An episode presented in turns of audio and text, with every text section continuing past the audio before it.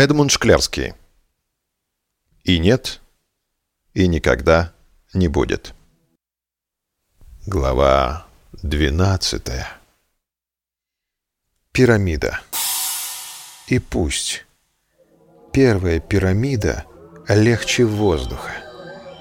Ничего, если вместо плотно прижатых тяжелых плит будут прильнувшие друг к другу слова — и пусть ветер резвится между ними, шлифуя острые края букв.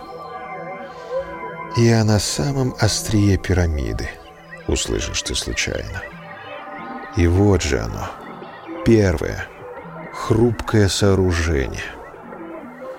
Я на самом острие пирамиды.